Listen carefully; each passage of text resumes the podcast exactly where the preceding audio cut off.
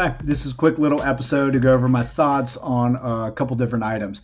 One, bankers, you know, how to do a little bit more due diligence when you're looking to partner with a fintech or offering a fintech's products, you know, where to go to and look for the sources to see if, you know, anybody that they have already used, um, if it's been successful. And two, um, Walmart's new launch of their uh, buy now, pay later um, later on next year um, you know, as as a banker and operating uh, Surety Bank, you know, things to look for when you're being sold by or partnering with a fintech. Um, it can be a fintech, it could be origination source for leads or anything um, to that effect. What I'm seeing out there are, and uh, I'm sure you guys have all come across ones that will increase your um, customer accounts um, grow your deposit base. That's been a very common one over the last few years. Uh, maybe they're doing rewards on the front end, and then you're holding the deposits. But what I'm not finding is, you know, the average banker when they're looking at this, they're listening to the salesperson. Um, it's got a great front end. It, it looks beautiful and it's nicer than your onboarding and everything. But you know, they've already got banks that have been established on their products. Um, do your own research. Pull up those banks' call reports look at their deposits prior to launching that product and ongoing. You can look at their margins, you know, what they're paying interest on deposits. Look in their other fields to see if the expenses on technology increased. Did that offset their earnings?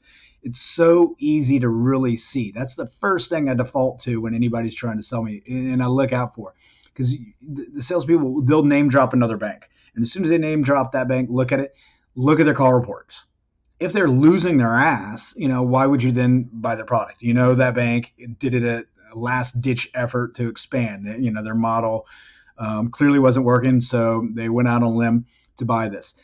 Uh, and if it's not expanding and if it's not getting better margin, you know, increasing consumers, deposits, um, then don't do it. The proof is right there. So the other day, I read an article how Walmart is starting their own buy now, pay here later. Um, you know, they're back at a fintech, um, which is kind of interesting because they've been using, I believe, Affirm in their model, and they did away with their old layaway program. So, you know, if one part I kind of like this as a retailer is the one that is behind their own buy now pay later because if they're using a firm, a firm, you know, another firm like Affirm to offer buy now pay later for their goods and services, they're clearly paying a fee. And then, you know, we've all seen Affirm's stock prices just tanked. So the outlook on consumer goods for BNPL, you know, seems to be pretty bleak. It's it's um, they've gone down really bad in Australia. They've been the leaders and buy now pay later for years.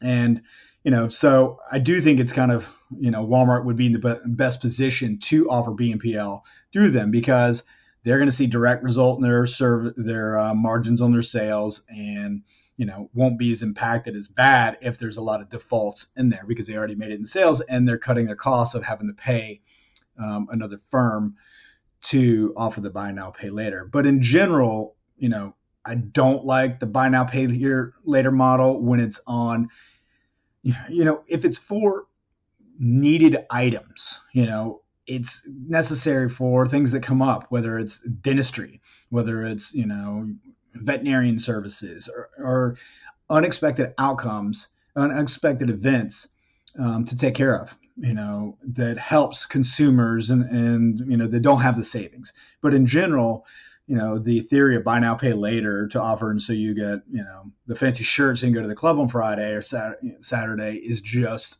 completely um, you know, I, I mean, that's it's just setting our whole culture up to spend now, to spend future earnings and to add up. You know, that doesn't teach savings, it doesn't see incentives. And really, this is brought on to because, you know, our government has left us at 0% interest for so long that there was that, oh, go ahead and spend. There's no, there's no reason to hold your money because you're not earning anything on it. So, you know, we need to get back to actually consumers being thought out, being trained. We need to go have financial literacy.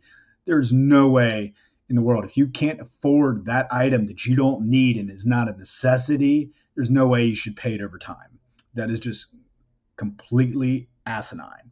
Um, but you know there is a good purpose for buy now pay later models for products and services. And I do like the fact that, you know, well, if Walmart's offering it, they're benefiting on the sales. Well, they're also going to get detracted. You know, they're they're going to um, lose first if people aren't paying on the buy now pay later model too. Thanks for listening to the Paper Podcast. If you enjoy these episodes, please like, subscribe, and uh, please comment on uh, whatever area you're listening to, and let me know um, any other topics that you'd like to hear.